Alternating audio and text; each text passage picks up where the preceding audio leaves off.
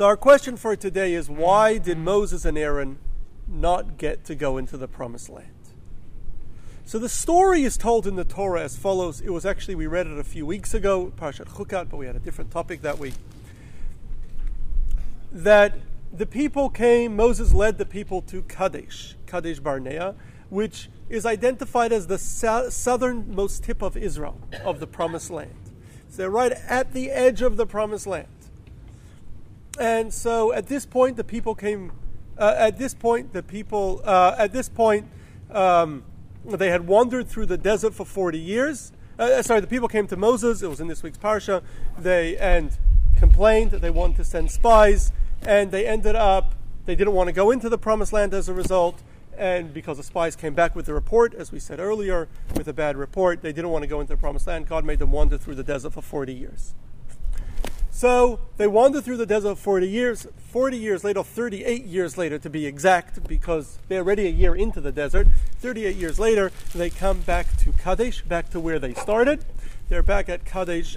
and now, all the people that had left Egypt are dead and there's a whole new generation has now grown up. And they have no water. They come to Moses and Aaron, they say, We have no water. Why did you take us out of Egypt to die here in the desert? We wish we would have stayed in Egypt rather than die here of uh, thirst. So Moses and Aaron, Moses um, gets upset at the people and he turns to God God says, Take your stick and go speak to the rock, and it will bring out water, it will produce water. Similar, something that happened 40 years earlier when they first left Egypt and they had um, they didn't have water. God told Moses to take his stick and hit a rock, and water came out of the of the rock. And so God is now essentially telling Moses to do the same thing. So Moses turns to the people and says, "Listen, you rebels, do you think, he gathers all the people around this rock, he says, Listen, you rebels, do you think water will come out of this rock? And then he lifts up his stick and he hits the rock two times, and lots of water com- comes out, and there's plenty of water for all the people and all their animals. That's the way the to- story is told in the Torah. The next verse, God turns to Moses, God says, Moses and Aaron, because you did not trust me and you did not sanctify me, make me holy in front of the people, you will both not to get, get to lead the people into the promised land. You will both die in the desert. Which, and then indeed, a um, couple verses later, God tells Moses that they're at the next stop, Mount Hor, God tells Moses, tell Aaron to go up to the mountain, go into a cave, and over there he's going to die because you rebelled against me at the waters of Meribah, the waters of quarrel. Later, in Parshat Pinchas, a few chapters later, God tells Moses, You yourself, once they've arrived at the edge of the promised land, you yourself are going to go up to Mount Nebo, a mount that overlooks the Dead Sea, and you will see the land from there, and you will die because you rebelled against me in at Sin, which was the where uh, which was the region where Kadesh was, um, when you did not sanctify me in front of with the water in front of the people. Later, at the very end of the Torah, when it's actually time for Moses to go up the mountain and die, God tells him again the same thing: "You are going to die because you did not sanctify me, make me holy with the waters. You did not trust me, and you did not make me holy." But what's unclear is what exactly did they do wrong? If you read the story of the Torah, everything seems to have gone according to plan. It doesn't appear they did anything wrong. God says, You did not trust me, you did not make me holy. But how? What did they do wrong? The Torah doesn't bother to tell us. And this question is one of the big riddles of the Torah, where it, the Torah makes it very, very clear that Moses and Aaron in this incident did something wrong, but it doesn't tell us what it was. We don't know what it was. Don, you had a question. Yes, you say that uh, no one was left from the original people that came out of Egypt, yet Moses and Aaron were left. how many others are you not telling us were also left? Were there sons and daughters or others? Uh, and why did they survive? Thank you for asking for clarification. Um, Moses and Aaron eventually don't survive. They're here now, but they don't li- li- live much longer. Um, the Torah is very clear. Two people survived Joshua and Caleb, the two good spies. They both made it into the promised land. Um, those that were the, those only those that were over 20 at the time of the Exodus died. Those that were under 20 at the time of the Exodus survived. Um, there is some question as to whether those who were not counted, so the Torah says all those who were counted in the original counting, the 603,000, all died minus Joshua and Caleb, uh, excluding Joshua and Caleb. Um, the Talmud discusses, well, what about the tribe of Levi? The tribe of Levi, they weren't counted. What about all the women? They weren't counted either. Presumably, they then survived. 120 years old. It was his time. But he could he wanted to go into the promised land, God told him he could not. I mean maybe he was old and frail. The Torah says he did not get old and he did not get frail. That's what the Torah says.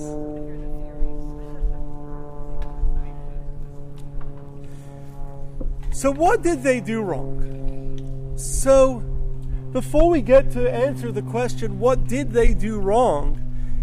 One of the great Torah commentaries is Rabbi Avram ibn Ezra. He lived about 800 years ago, the early 1200s or late 1100s, um, and uh, one of the great Torah commentaries and um, and Jewish thinkers. And he points out that he quotes from others who point out that the very notion that Moses and Aaron did something wrong, rebelled against God, itself is problematic. After all, the whole Torah that we have is from Moses. Everything we know from God, came, we heard the Ten Commandments, but that was it. The rest of it we got from Moses. We trusted Moses to give it to us. If Moses would rebel against God, how do you know maybe the other things he did were also in, maybe the things he told us were also wrong? Maybe God told him one thing, he said, I'm not going to tell him that. Or I want to tell him something else. If Moses can do wrong, then how do you trust him on anything else he told us? Unless, if we believe that every word in the Torah must be true, which is a basic belief in Judaism, we must then presume that Moses can do no wrong. So, therefore, the very notion that Moses did wrong um, is um, would, would be would not fit with our Jewish values. The Ibn Ezra himself rejects this view, and he says, "Well, there's a big difference here. We believe, and we definitely believe, that in transmitting the Torah, Moses did no wrong. He transmitted it to us accurately. He gave us the information exactly as God told him. He wrote down the written Torah word for word exactly as God told him. He didn't mess anything up. Had he messed anything up, God would have punished him immediately. Would have been very severe. God didn't give him an option to mess anything up. And we're certain that he didn't mess anything up. Had he messed up, God would have found a way to let us know by punishing Moses for doing so. So we believe that the Torah that he gave us was accurate.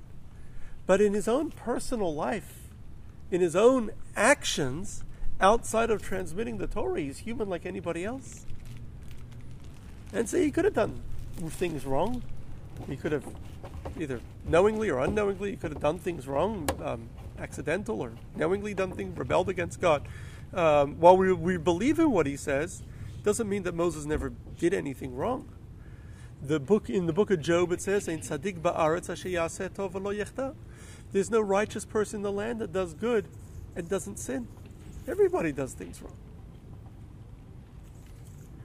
However, the truth is that our sages struggle to accept that a saintly person like Moses, who spoke to God regularly and was so careful in everything he did and was so dedicated to God, would openly rebel against God. And they generally agree that whatever Moses did wrong, and Aaron for that matter, was relatively minor. And, pos- po- uh, and possibly, many suggest, that whatever he did was well intentioned. And yet, God punished him severely for his minor fra- infractions because God has higher expectations of greater people. The Talmud says God is very has very high expectations of greater people. People who struggle with difficult things, with major transgressions, God credits them if they overcome their evil inclination. People that don't have those kind of struggles, people who are driven to do the right thing, they do a minor infraction, God punishes them for that minor infraction. Everyone has their own battles, and God expects each person to win their battles. Moses might not have the battles that we have or that others have, but he had his own battles. Those, what we would consider minor, for Moses was major. Yes, Bill. I don't understand that. This seems to make God into a despot, and um, I wonder Why would you say that? because He punishes somebody. Why does God punish people who anything do wrong? Why does God punish people who do wrong? That's a very, very good question. It's really a topic for another class um, as to why God punishes people. But I'll just give you briefly. Um, we believe that God pays people back for their actions. It's one of the fundamental beliefs in Judaism that you do good, you get good. You do bad, you get bad. That doesn't. Ma- that's not because God dislikes you and wants to get you back, has some kind of sense of revenge, or you know wants to harm you or something like that. Um, it's rather a reward and punishment system. There's consequences for your actions, and God wants you to know when you do things there are consequences. There are consequences for the things that you do. It's a basic belief in Judaism that God has consequences. We believe that God is all merciful. And Torah says He's slow to punish, gives you a lot of chances, but He does punish.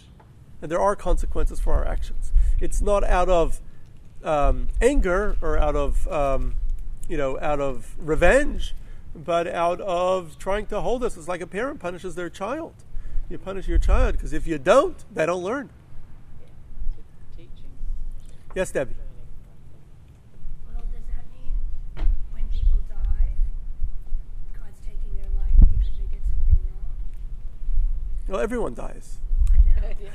The Talmud says even people who never ever did anything wrong, That was a 120 year old man that died. the Talmud says that even anyone who dies, uh, even people that do nothing wrong, still die because that's what God decreed. Moses and Aaron, though, are clearly punished. In other words, they died before go, right before going into the promised land. They could have gotten to see the promised land that they had spent their whole lives or 40 years waiting to go into. God punished them, not allowing them to see the promised land. The Torah is very clear about that. It was a punishment. Could have let them go for a few more months. Yes, Barry. It just seems dis- disproportionate. We're going to get to, well, what did he do wrong? We didn't yet say what they did wrong. Yeah, but I'm, I'm talking about this. We'll, we'll soon get to. Yeah, first we have to know what they did wrong before we can judge how proportionate it is. Rob? Yeah, I was going to say the same thing. For instance, King David. Think about it. He did a lot worse. Well, we'll get to. Each person gets judged not by their by God, not by their actions, but by their expectations. Right. So somebody who struggles with things in life and then um, and overcomes their struggles, even if maybe they've failed a few times, God credits them for that. People that don't struggle in the same way, but their struggles are very minor, those that's their struggles. God, so God treats each person based on their actions. Um, King David is a subject of its own. We did a class on King David a little while back, but King David himself is, a, is its own subject. Yes. Go ahead. I think because he gets angry and instead uh, coming down to people and say trust God, he hit them up. Well, we'll get to the explanations. Very good. So there's a lot of answers. This is a riddle, as I mentioned before. What did Moses and Aaron do wrong? The Torah doesn't tell us, and so we got to figure it out. So a lot of people in the last three thousand years have attempted to figure it out, going back to the midrashim and the various commentaries that we have over thousands of years. All discuss this question: What exactly did they do wrong? The best known explanation comes from the Bed- Medrash and is quoted by Rashi. It's definitely the most famous explanation, and also the most more commentaries seem to like this explanation than any other. And that is, God told Moses, "Take your stick and go speak to the rock, and water will come out." Moses didn't listen. He took his stick, went to the rock, and he hit the rock. He did not obey God's instructions. Now, Aaron was there too. Aaron was with him, accompanying him, didn't stop him, supported him in doing so. So Moses and Aaron together are punished. Now, this explanation fits fairly well with the words of the Torah. Um, you did not trust me that speaking to the rock will make it bring out water. You did not make me holy by speaking to the rock, as I said, and therefore you are being punished. But it's somewhat problematic because it seems like a really minor infraction. Particularly, it appears to be unintentional. Moses didn't believe he was doing the wrong thing. He didn't, it wasn't like God told him, go speak to the rock, and he had this very strong temptation to hit the rock and struggled with his temptation and then gave into it. Right? It wasn't like he knowingly went against God's will because he couldn't control himself. You know, the way other people sin. He made an honest error. God, he thought, God said, take your stick. Last time God told him to get water from a rock, God told him to hit the rock. God said, take your stick and speak to the rock. He assumed God means to hit it. He made an honest mistake in judgment. So, what what was so terrible about it? It's an honest mistake. Yes, he should have he should have known better. You could you could say he, he was, after all, the man God had spoken to and given instructions to for 40 years. If anyone knows what God means, Moses should be able to figure it out. God expected him to figure it out, and he failed to do so. But for that, maybe he was, maybe he did not think through it properly. So he didn't, so maybe you could call it negligent. But it was a fairly honest mistake, and it seems to be very minor. Big deal. You hit the rock, you speak to it. Does it really matter? So Rashi tells us that had they spoken to the rock, had Moses and Aaron spoken to the rock as God told us, God told them, it would have taught the people a very powerful lesson. The rock is not alive. But Moses gives it instructions from God, it listens. You people do the same. I give you instructions from God like the rock you better listen. That lesson that Moses was going to teach them could only be taught by speaking to the rock. And he failed to teach them that important lesson. Another commentary, the Sforno, Rav Sforno explains, takes it a step further. He points out there are two types of miracles. Some miracles happen by someone doing an action, and it results in a miracle. God told Moses, hit the water, will turn into blood. Throw your stick to the ground, it will turn into a snake. This is earlier. Stretch your hand over the water, and it will split when the sea splits. And then there are miracles when no one does anything, it just happens on its own. The second type of miracle, where it happens totally on its own, is a much, much greater miracle. There was no human action whatsoever. It's much, much more powerful. So it's not just an issue of hitting the rock or speaking to a rock. When you hit the rock, Moses did something to bring out the water. It was miraculous. Hitting rocks doesn't normally re- result in water coming out, it was a miracle. But he did something to generate that miracle. When Moses, if he were to speak to the rock, he's doing nothing. And it just comes out on its own. He did absolutely nothing. It would be so much greater a miracle and God wanted Moses to perform this greater miracle and that way have this great impact on the people. And they failed to do so. They failed to speak to the rock. It was a fairly un- innocent mistake. But because Moses and Aaron were such great people, God punished them for this minor, minor infraction. And therefore, because of this, they did not get to go into the promised land. Now, this explanation, a lot of commentaries like it because it fits in the words, and um, and uh, it comes from the Medrash. It's one of the earliest explanations we have, but it's still very hard to accept. It seems so minor and so unfair. They spoke to the rock, they hit the rock rather than speaking to it, so it was a much lesser miracle. So they didn't teach them the lesson that you got to listen when God speaks. But it was an honest mistake. You're really going to punish them that their life dream of going into the promised land is taken away from them? Is that really fair? And yes, they were so great. It still doesn't seem fair. Yes, Tom. Seems to me that if we accept this explanation that the error was not talking but hitting the rock, it begs the question how come water came out of the rock when it was hit by the staff, which was not the direction given by God? That's an excellent question. Why then did, if God said not said to speak to it and they hit it instead, why did God produce water? So the, the, the Torah actually says they hit the rock twice. And Rashi says, well, the reason why they hit it twice, the first time water didn't come out because they weren't supposed to hit the rock. Second time they hit it, though, God didn't want the people to see that the miracle that Moses was about to make didn't happen. So God allowed it to happen.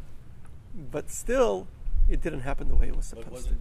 Wasn't the first time that you referred to when he did was instructed to hit the rock, he was told to hit it twice, was he not? No. Okay. My mistake.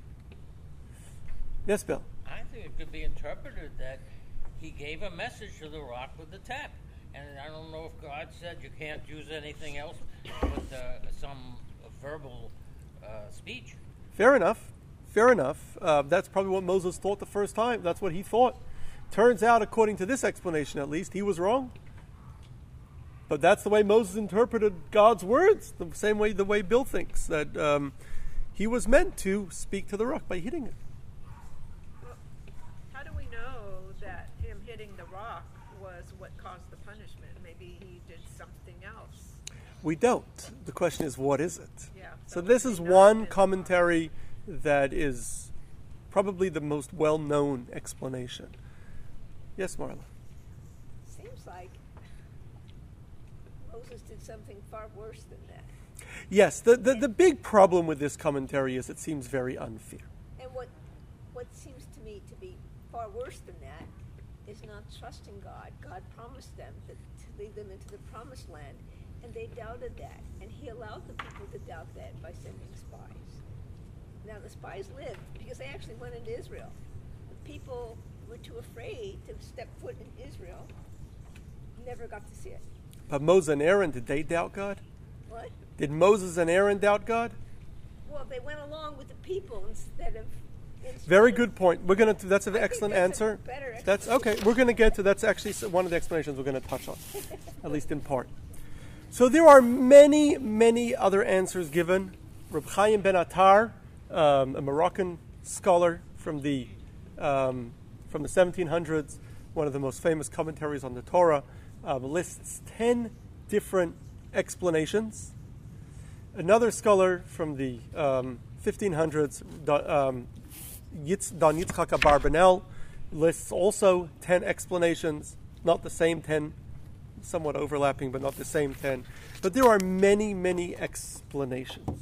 Another person lists 13 explanations, but there's, there's more. There's a lot of explanations that are offered.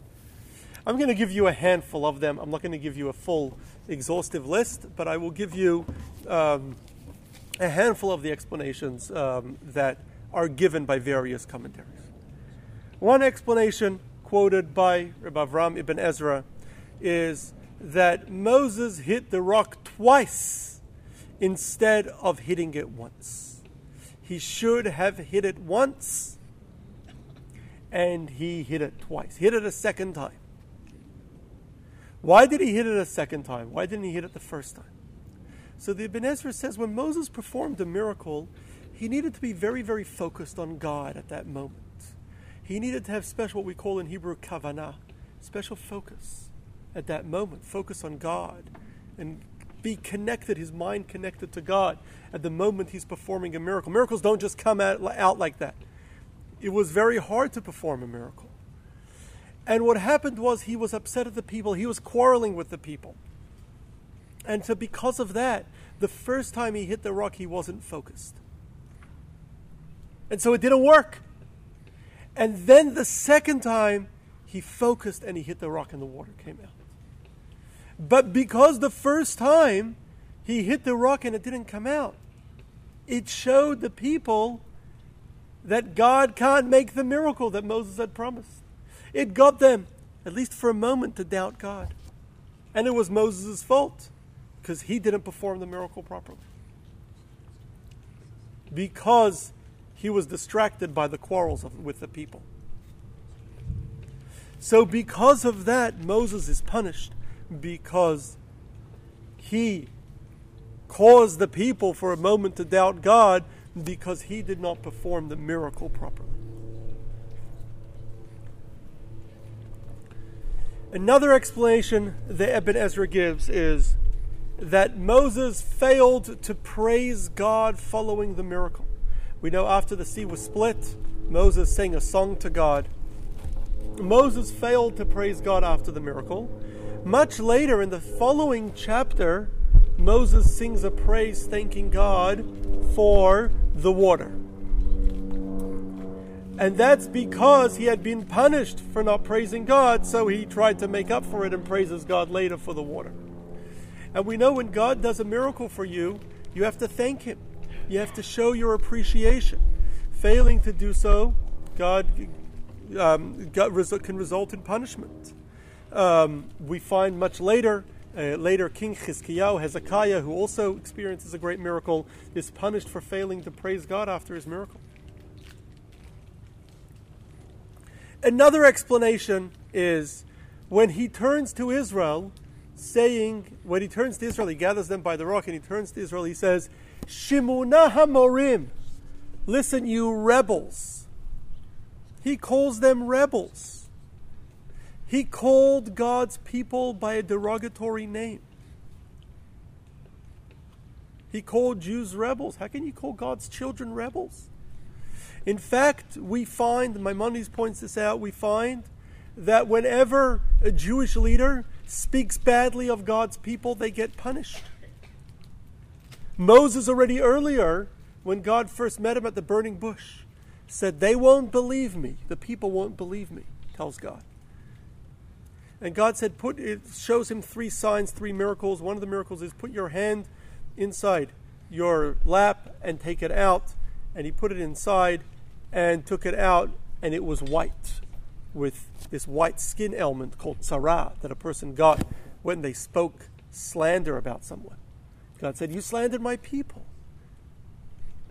You spoke bad. You said they won't believe you. How do you know? Much later, we're told that Elijah, the prophet Elijah, says, Your nation Israel has rebelled against your covenant. God says, Elijah, if you speak bad about my people, you don't deserve to lead them anymore. You will die. Or he ended up becoming an angel, going to heaven and becoming an angel. Story of its own, and we've told the story before in this class. So, but he, sp- he was punished for speaking bad about the people of Israel. And the prophet Isaiah says, we're going to read in this week's, this week's Haftorah, I sit among a impure people with impure lips. God says, How dare you speak about my people like that? God punished Isaiah for that. See, here God is punishing Moses for saying, Listen, you rebels. How dare you call my people a name? Never speak bad of God's people. Yes? You know, earlier on, you said that um, God, he, God told Moses to speak to the rock. But you also said that, that Moses asked the people if they thought that water would come out. Was there any retribution for that? Very good. So, another answer given, very good, is that Moses turns to the people and said, Listen, you rebels, can water come out of this rock? Now, the simple explanation is that he was speaking rhetorically, right? can he was challenging them. Do you think water can come out of this rock? Let me show you. But by saying that, even though he meant it rhetorically, as Ken pointed out, he is questioning God's ability before the people. And maybe they thought, hmm, maybe water cannot come out of the rock. He doubted God's ability before the people. He meant to just ask it rhetorically. They should understand that, of course, God's going to perform a miracle. He was challenging them to see God's miracle. But that challenge itself could have been understood in a way that they would doubt God. You got to be very, very, very careful with your words. Later in Pirkei Avot, in Ethics of Our Father, it says, "Chachamim hizaru b'divrechem." Sages, scholars, be careful with your words. People often mishear you. You don't only have to be careful not to say the wrong thing. You got to be careful not to say something that people will mishear and think it is something else. Today, with the cancel culture, we know that everyone has to be careful that way. But always a leader should be careful not to say something I've learned many times over the years. Often I say one thing, people hear something else. Got to be careful not just with what I say, with what we say, but with the think of the way other people will take your words and how they're going to understand it. And Moses failed to do that. Very good, Ken. Yes, Bill. Or needing explanations wa- uh, that that maybe the people were thirsty, and Moses really was also, and he was in a, a rush to make sure they got their thirst quenched. Well, it doesn't say that he was a rush in a rush, but it does. I think someone mentioned this earlier. It- another explanation is by Maimonides says that Moses' mistake was he got angry at the people. He said, "Listen, you rebels," because he was upset at them. He got angry at the people, right? Getting angry at the people itself was a reason for, for Moses to get punished. In fact, some commentaries say that when Moses said, you, Listen, you rebels, do you think water will come out of this rock? He actually was quarreling with the people, the Midrash says. Where the people came to it, Moses said, I want everyone to gather at the rock. People gathered around, the, around a rock. Moses says, No, that's not the one, it's the other one that God wanted me to get water out of. They said, No, we want water from this rock. So Moses gets upset at them, says, Listen, you rebels, you think God's going to bring water out of this rock? He's not bringing water out of this rock, He's bringing water out of that rock. And so that anger, where he got upset at them, that's why he was punished. Would this be before or after he came down? Oh, much later, 40 years later. We're 40 years, we're fast forward 40 years. This is at the very end of their time in the desert. Yes, Don. You say that Moses was punished for getting angry at the people, yet numerous times in the Torah we see that it is said that God gets angry at the people, and it's Moses who calms him down and says not to. So if that's a natural reaction that God has, how can he not accept it in a human? That's a very good question. I think it's really a subject of its own about God's anger. We don't believe God has emotions, emotions are human. When we say God gets angry, we mean he responded in a way that if a human would respond, we would call it anger. But not that God himself feels any emotion. That would be a human thing. Uh, Moses uh, did get angry previously, and sometimes getting angry is the right thing. You should get upset at least at somebody doing something wrong. There's sometimes there are times that getting upset is valid. And so the Ibn Ezra points out that he should have gotten upset. The people were challenging God. He said, We want to go back to Egypt. He should have gotten upset. There was good reason for him to get upset. Why should he be punished for that? But that's the answer Maimonides offers. Another great scholar from is from the 10th, from the 900s, Rabbeinu Hananel, says that their mistake was they turned to the people. They said, or what they did wrong was they turned to the people. They said, "Listen, you rebels, will we bring water out of this rock?" They said, Will we bring water? Taking credit for the miracle themselves. They're not producing water, God is producing water. For taking credit for God's miracle, that's a very serious infraction. And for that, they got punished.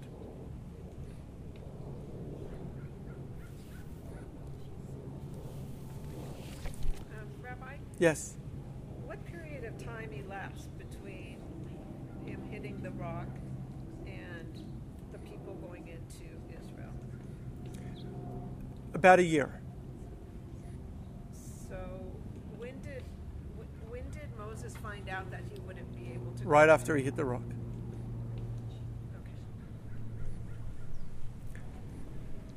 So Rav Yosef Albo, um, one of our great Jewish thinkers, right, has a different explanation. He says what they did wrong was when the people complained that they had no water, Moses turns to God and says, What do I do?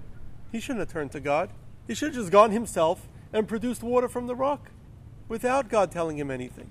By now, after 40 years of leadership, he shouldn't keep going back to God every time he needs something. He knows how to do it, he did it before. He should have figured that "Hey, last time I had trouble, I went and hit the rock and water came out. Let me just go do it again. He shouldn't have to go back to God every time. He still needs God to hold his hand after 40 years. And so that was what they should have learned. Moses and Aaron should have learned to lead the people on their own. At a certain point, God's got to let go, and they have to learn to do it themselves. And that's where they fail. Yes, Don. Class is back. Uh, I asked you uh, when we were talking about um, the uh, mikvah, and you said that the reason that there was a mikvah as they went through the desert was that they took the original rock that had produced water and traveled with it, and it produced water throughout the desert. It go? That's a very good question. That's an excellent question. Um, so Rashi and the Midrash tells us that the rock that originally Moses had hit continued tra- with traveling with them, producing water throughout the time in the desert. Um, the same rock was the one that Moses hit again, according to Rashi. It's the same rock, but it stopped producing water.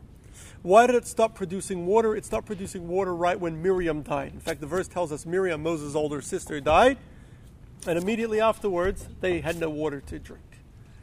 And so Rashi tells that's because the water that they had all these years was in honor of Miriam. So with Miriam's death, it disappeared.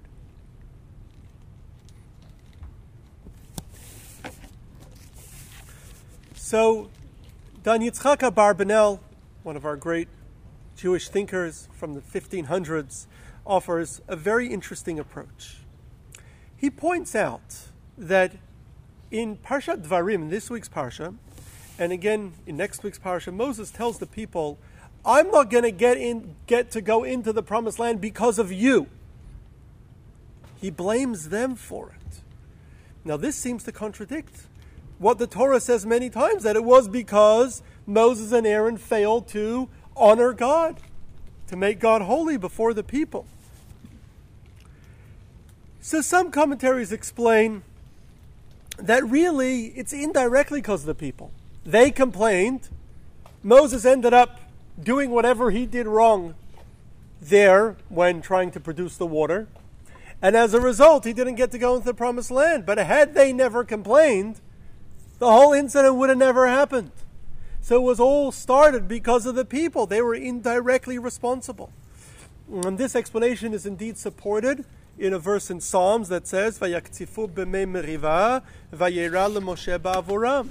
They got angry. They angered God. The people angered God at the waters of quarrel, and Moses was punished because of them. So, because the people angered God, as a result, indirectly, Moses ended up getting punished. Well, again, he listened to the people he sent the spies. So, so very good. So Marla points out, and really this is what Dan Yitzchak Barbanel points out, what Marla's been saying, that in this week's parsha in Devarim, it actually when Moses says, "I didn't get to go into the promised land because of you," he says, "You didn't get to go into the promised land because you sent the spies and didn't want to go into the promised land, and so God punished you, and didn't let me go in either because of you." which seems to imply that Moses was punished because of the sin of the spies. And so the Barbanel says, you know, whatever happened at the waters of Merivah, whatever happened at the when Mo, with this when Moses produced water from the rock, clearly was not a egregious transgression for which Moses should be and Aaron should be punished so severely not to go into the promised land. there was something else that they did wrong. He points out Moses did something wrong with the sin of the spies. He was really responsible for the whole incident. The people came to Moses and said, We want to send spies into the promised land to see what sort of land it is. Moses turns to God says, The people want to send spies. Can they? God says, Do whatever you want. I'm not going to tell you what to do. Moses says, I'm going to send the spies. Why did he do it? Well, Rashi tells us that he was afraid if he said, You can't send them, they'll say, What's he hiding? So he wanted to be open, he wanted to be transparent. So transparency meant that he's got to tell he's got to tell them, uh, allow them to send the spies. He wanted to be transparent. But it was a mistake. God clearly had not encouraged it. He should not have done it. Furthermore, furthermore, he sins when God told them to, when the people asked to send spies, they said, We want to just hear what sort of land it is. To scout out the land is their words. We want to learn about the land. Let's hear what sort of land it is. Moses speaks to them and sends the spies and gives them instructions to scout out the land, see what sort of land it is, bring back some fruit, some samples, but also see what sort of people it is. Are they strong? Are they weak? Are the cities heavily fortified or not? He's asking them to pass judgment on how strong the land is. He essentially encouraged them to come back and say whether they can conquer it or not. They followed his instructions essentially. They came back and said, No, it's, it's ve- the people are very, very strong and mighty, great warriors, and the cities are very heavily fortified. Following his instructions. But he gave them those instructions. He should have never told them that. He should have said, Go check out what sort of land it is, what sort of fruit it has, how the produce is, bring us back some samples. And that was it. He shouldn't have asked them to figure out, to speak, come back and talk about the strength of the land. So he was really partly, partially responsible for the entire, for the entire incident. And so therefore Moses really should have been punished for the sin of the spies, together with everyone else. Yes, Marla. Okay, but the spies got to go to Israel. He said, They didn't. Oh, they went in just for when they spied out the land. didn't they go again? No, no, no. They all died, except for the two good ones. Two of them came back saying, "Yes, we can conquer the land." Those two got to go in.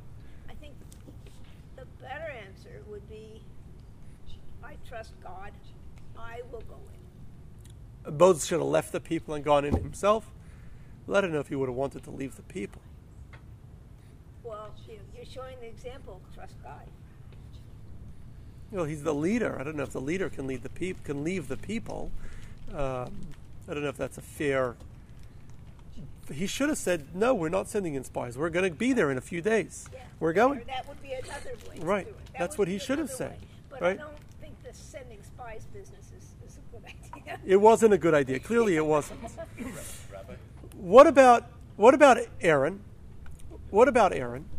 Aaron wasn't involved. He was involved in the hitting the rock. He was standing there with Moses, but he wasn't involved in the sending spies. His name's not mentioned in that story. Aaron has a much bigger problem. Aaron had a bigger incident much earlier with the golden calf. Yeah.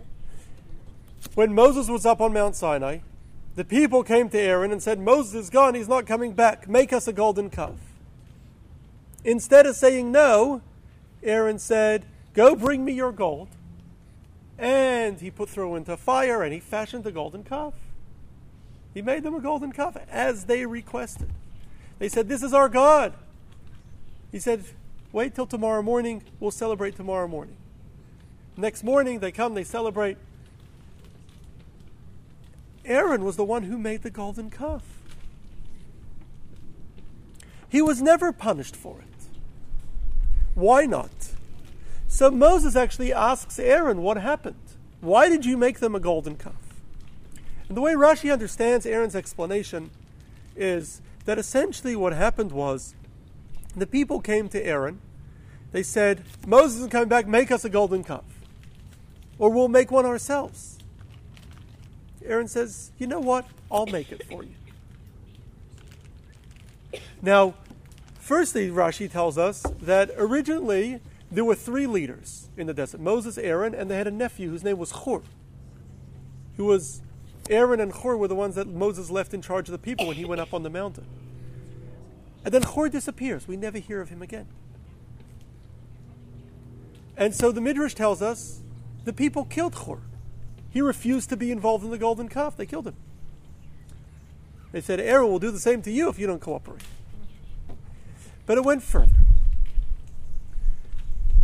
Aaron knew that Moses was going to come back the next morning. He told them, Moses coming tomorrow morning. Just wait till tomorrow morning.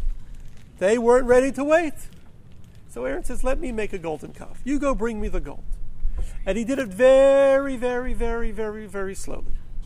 By the time he finished, it was already dark. He said, It's dark outside. Can't worship the, your calf when it's dark. Leave it here. Come back tomorrow morning. You'll worship it in the morning. So, what he was doing essentially was he was delaying them, delayed them all day by being very slow in producing the calf, delaying them until Moses came back the next morning. He miscalculated. While Moses came back early the next morning, the people got up even earlier. They were so excited for this golden calf. They got up super early before Moses came down. By the time Moses came down from the mountain, they were already well into their celebrations. So Aaron had done so trying to slow them down. He had meant well. Still. So that's why God didn't punish him at the time. Still, it was a serial transgression. He was the one that built the golden calf. And so therefore he gets punished for it. Moses gets punished for sending the spies. Aaron gets punished for worshiping the golden calf. However, says Abarbanel, Moses, God did not want to tell us what Moses and Aaron did wrong. It would be it would be disrespectful. Moses and Aaron are our greatest leaders of all time. It would be wrong to tell us what Moses and Aaron did wrong. So, to tell us about their serious transgressions. We don't want to speak negatively of them. So, God found a very, very minor transgression, a little thing. They hit the rock instead of speaking to it, or whatever else the minor transgression would have been. And said, You're not going to get to go into the promised land because of this minor transgression. But that's not the real reason. That was just the excuse. The real reason was because of their major transgression.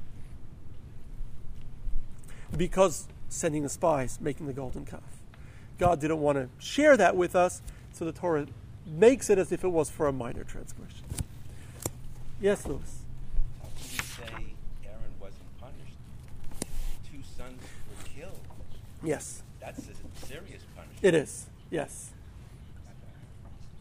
To Aaron. Yes, Rashi tells us that was a punishment for. The Torah doesn't say so explicitly, but Rashi does say that. Um, either this explanation would not accept that, or maybe God, he should have died himself. If he didn't, and so now he gets this other punishment. Yes? Were the Jewish people punished? Is that why they were in the desert for 40 years? Yes, because they didn't want to go into the promised land. So the Talmud in the book of Shabbos seems to imply, tells us, that Adam and Eve, speaks of Adam and Eve's sin. Adam, they didn't really do anything wrong. People think that they did something wrong. They didn't really do anything wrong. So says the Talmud. Or they were set up. And that's a class of its own. We'll discuss maybe one time what that means. Talmud says the same thing about Moses and Aaron. They were really set up. It wasn't that they did a particular transgression and God said, because of this, you don't deserve to go into the promised land. Rather, God had no intention of sending them into the promised land. And God just needed something to excuse not sending them into the promised land. It was just an excuse. Similar to Adam's eating from the tree of knowledge. Adam and Eve ate from the tree. It was just an excuse. God wanted to banish them from the Garden of Eden regardless.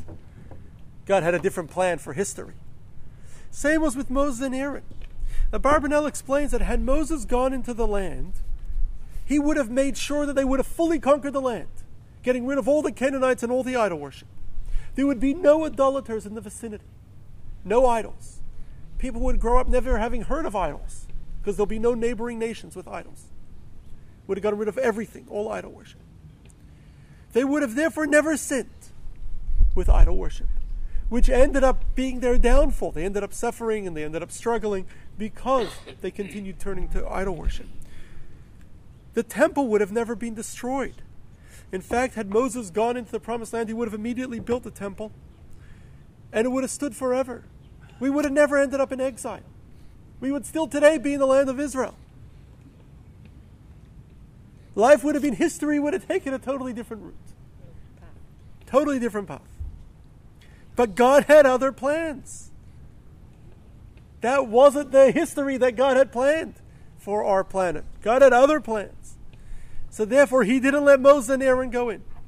So that as a result, the people were a little lazy in conquering the land. They left pockets of Canaanites and other neighboring nations. They didn't conquer much of the land. They didn't destroy all the idols. They ended up sinning and worshiping idols. They ended up being conquered by nearby nations. They ended up building the temple, but they were still had this idol worship problem. And um, as a result, eventually the temple is destroyed because of their idol worship and other transgressions. And eventually they um, we go into exile, and we've been in exile for over 2,000 years, and we're mourning that during this period. But that was the plan for history. Had Moses and Aaron gone into the promised land, they would have ruined the whole plan. They weren't meant to go into the promised land. God was just looking for an excuse. He found his excuse at the waters of Meribah. Yes, Marla. I don't believe that God needs excuses, number one. Okay. And number two, I think they're all the same theme. And the theme is you have free will to align your will with God's Mhm. or to do your own thing. Mhm. And every time you do your own thing, you pay for it. Yes. Yes, very well put. Very well put. Whatever you do, you you've got to follow God's will, or there's consequences. Yes. What's yes, Stuart? You. Um, did Aaron and Moses not realize that they wouldn't be allowed into the promised land until that moment? That is a very good question. Um, I was debating on whether I should include that, but I will now. Um, there are implications earlier in the Torah where Aaron and Moses had this inkling they weren't going to go into the promised land. In fact, Rashi tells us that the burning bush, Moses is already telling God, you know, I don't think I'm going to ever make it to the promised land. And um, complains about that already at the burning bush. So, yes, there seems to be implications in the Torah that they did sense they weren't going to make it in. But they weren't told so explicitly until this point. The truth is, though, as the Ramban Rab, Rab Moshe ben Nachman, one of our great Jewish thinkers from the 1200s and great commentary on the Torah, points out, that this entire debate and question exists because the Torah chose not to tell us. The Torah chose to hide the reason why Moses and Aaron didn't go into the promised land. It didn't tell us. It tells us the story of what happened to the waters of Meribah. It tells us that God said, You, because you did not believe in me and make me holy, you will not go into the promised land. But it does not say clearly what they did wrong. So ultimately, we have all these explanations because we really don't know the true answer as to why God chose for Moses and Aaron not to go into the promised land. Maybe, as along what we quote earlier from the Barbanel, God simply did not want to speak negatively of Moses and Aaron, whatever they did wrong. Maybe the Torah didn't want to say it. Keep it quiet. They're our greatest heroes. So the Torah didn't want to say clearly. Or perhaps, as is often true when speaking of God, that the true reason is maybe beyond human comprehension. God has his own reasons. And sometimes we can we can debate and we could theorize as to why God does various things. Ultimately, we may truly never understand. And so God chose not to tell us clearly why they didn't go into the promised land. It left room for commentaries to spend a lot of time and a lot of ink trying to figure it out. And there are there's very a lot has been written on this subject. I've just covered it in very very much in brief, but there's much much more on this subject. But God chose not to tell us. But what we see, regardless, is that there appears to have been a plan all along for Moses not to go into the promised land. Because had he entered, as we said, we would have never sinned, we would have never gone to exile. Kabbalah explains that Moses offered this powerful, all powerful revelation of God. That would have, had Moses given us this powerful revelation of God and brought into the promised land, had he built the temple, he would have infused it in the temple. We would have had an open, Moses like relationship with God, similar to the relationship the people had when they left Egypt. God spoke to them. They were able to ask Moses and get direct answers. They had regular miracles. We would have been in a totally different state. But God had other plans. God didn't want us to be like that. God didn't want Moses to live forever or to be our leader forever. God didn't want a Moses like leader to lead us forever. God didn't want to continue giving us instructions and continue talking to us. People often ask, well, how come God never speaks to us anymore? God didn't want to continue talking to us forever. God wanted to give us instructions, gave us a period, a 40 year period where we regularly were in communication through Moses with God. And then God said, It's over. Now you guys are on your own. For another thousand years, we had temples and we had prophets that helped a little bit. And then that was gone. And God said, Now you guys are really on your own. Now you got to figure this out yourself. You've got to do this on your own. That was God's plan for us. God wanted us to do it on our own. It's not easy, but that's the beauty of it. We're able to do it, and we're still here today. We've succeeded to a large extent. Not 100%, but we've succeeded. We're still here today, still following God's instructions. And it really teaches us a lesson about our lives in general. Sometimes things don't go the way we expect. People have plans and God laughs. Things don't go the way we expect. Things go wrong. In fact, our sages say throughout history, things have always gone wrong. From Adam and Eve eating from the tree and being banished from the Garden of Eden, to Moses not getting to go into the promised land, to our temples being destroyed, things have always gone wrong. And we're disappointed, we're upset about it, we mourn the destruction of the temples on Tisha B'Av. Now it's important to always remember this was the plan. This is the way it was meant to be. This is what God's plan was for us. Even when things go wrong, that is God's plan. In fact, um, the Midrash tells us, and Kabbalah explains, that when God originally created our world, God created our world, to put it in modern software terms, with a bug in it. The Torah tells us that God spoke and the world was created. God said, Let there be light, and there was light. God said, Let the earth produce vegetation. And the earth produced vegetation. Except one thing went wrong, says the Midrash. God said, Let the earth produce vegetation that will be edible, with trees that produce edible fruit, and edible wood. That's what God originally said. And the earth didn't listen. It produced vegetation with f- vegetables and grains that are edible, fruit that are edible, but not wood that is edible. Not to humans, at least. Why not? The earth didn't listen to God, says the Midrash. How can the earth not listen to God? So essentially, God put a bug in creation when He created creation. The software had a bug in it. And so God said, gave it one command, and it ended up doing something else. That's the way He generated creation. You plan one thing, and it ends up going in a different direction. That's the way our world is built. Things don't go according to plan. It's built like that. The original, the, the, the underlying software of our world, if you will, or godly power in our world, is built in a corrupted way. You say one thing and it goes the other way. So things go wrong all the time. But we don't realize it's all part of the plan. That's the way God built it. So when things go wrong, Moses and Aaron don't get to go into the promised land. They were very disappointed. That Moses describes his disappointment in next week's parsha. They were very disappointed. And yet, God tells that God, we know that it's all part of God's plan. There's a purpose for it all. There's a reason for it all. That itself was the plan.